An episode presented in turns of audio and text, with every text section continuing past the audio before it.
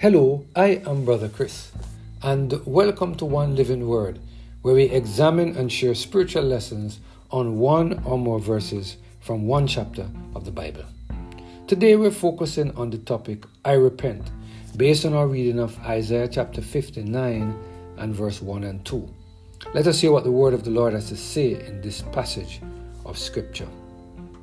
Behold, the Lord's hand is not shortened that it cannot save, neither is ear heavy that it cannot hear. But your iniquities have separated between you and your God, and your sins have hid his face from you, that he will not hear. Although God is willing and able to hear us when we cry out to him in prayer, if we regard iniquity in our heart, our prayers will never reach to the heart of God. Ponder this thought for a moment.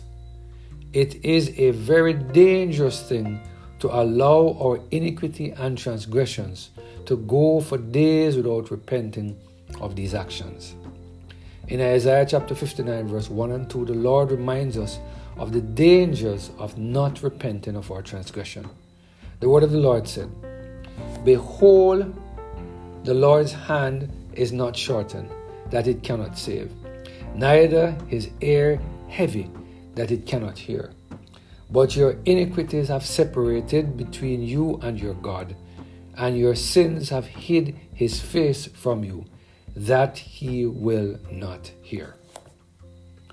There are many of us who are fully aware that we are living in sin and committing adultery and fornication on a regular basis. Yet we come into the sanctuary on Sabbaths with our sacrifice of praise and expect God to hear our petition and provide our response. There are many of us who know that we do not keep the Sabbath day holy, but we will believe that God will hear our cry for help when we are doing our examinations. There are many of us who know that we bear false witness against our neighbor and participate in gossiping about the brethren Yet we still expect God to hear our prayers and provide a positive answer to our request. There are many of us who know that our dress and deportment does not truly reflect the baptismal vows that we made, yet we still expect God to bless us and answer our prayers. My friend, do you remember what the Bible said in Matthew 6, verse 24? No man can serve two masters, for either he will hate the one and love the other, or else he will hold to the one and despise the other. Ye cannot serve God and mammon. As Christians, we cannot be servants of Satan and still expect God to hear our prayers and provide an answer to our requests. In order for us to get a positive response from the Lord, we must do what He said in 1 John 1 and verse 9. If we confess our sins, He is faithful and just to forgive us of our sins and to cleanse us from all unrighteousness. Only when we confess our sins and receive forgiveness for our transgression will the Lord be able to hear our prayers and attend His ear unto our requests.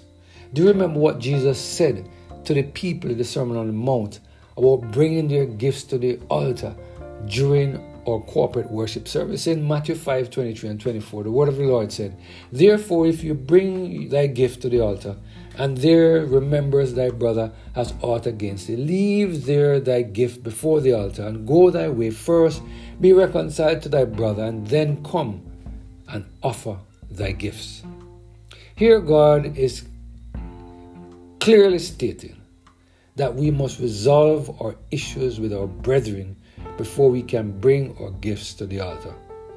And by extension, we need to confess our sins to one another before the Lord will answer our prayers.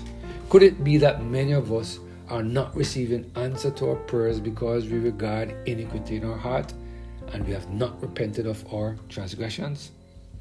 Could it be that our transgressions continue to make it difficult for us to believe or to delight in the study of the Word of God on a daily basis because the Holy Spirit will not help someone who regards iniquity in their heart. I pray that we will take heed and ask the Holy Spirit to help us to confess our sins and transgressions so that we can put ourselves in a position where the Lord will be able to hear our prayer and attend unto our requests.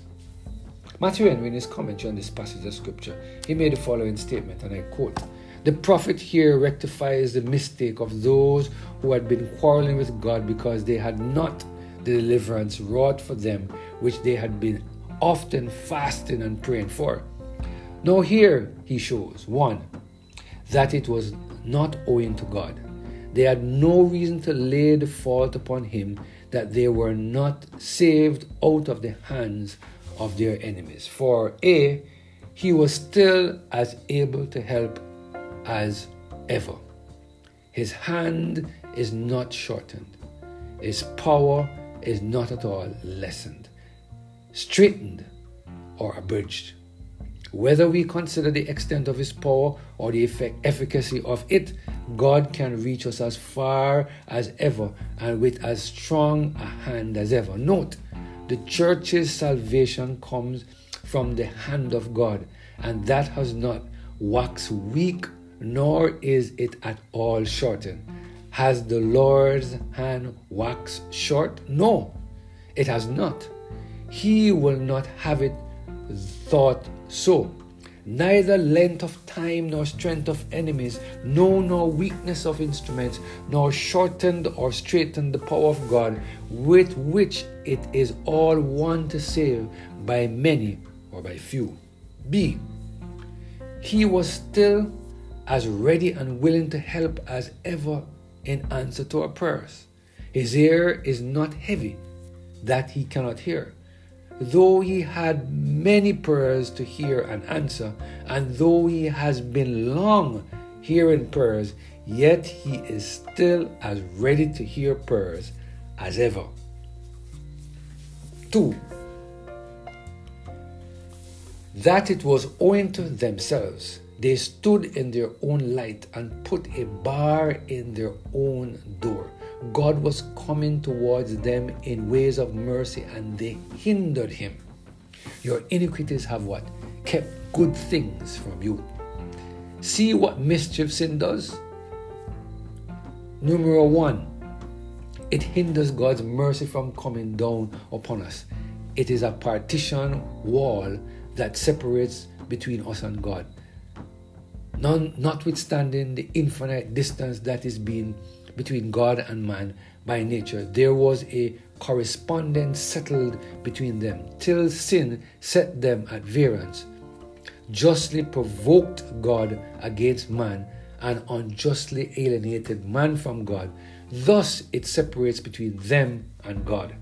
He is our God, yours in profession, and therefore is so much the more malignity and mischievousness in sin, which separates between you and him. Sin hinders the, his face from us. It provokes him to anger and withdraw his gracious presence, to suspend the token of his favor and the instance of his help. He hides his face as refusing to be seen or spoken with.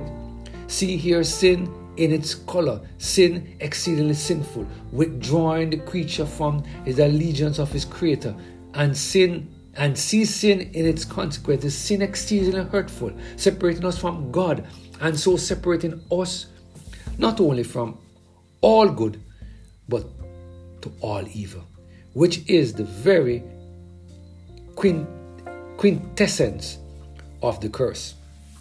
Numero B it hinders our prayers from coming up unto God.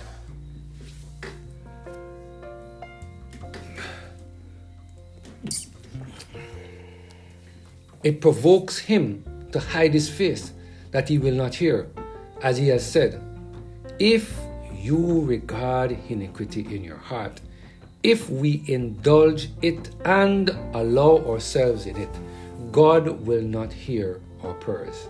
We cannot expect that He would countenance us while we go on to affront Him. End of quote.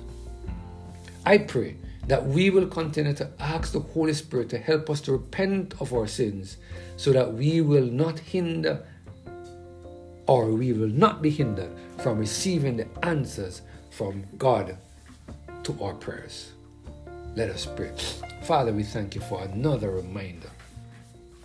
Repentance is important. You will not hear us if we regard iniquity in our heart. Help us, Lord, to repent of our transgression every day. Clean our slate so that, Lord, as we confess and as we pray, you will answer our prayers, we pray. Through Jesus Christ, our Lord. Amen. Have a blessed and Holy Spirit filled day.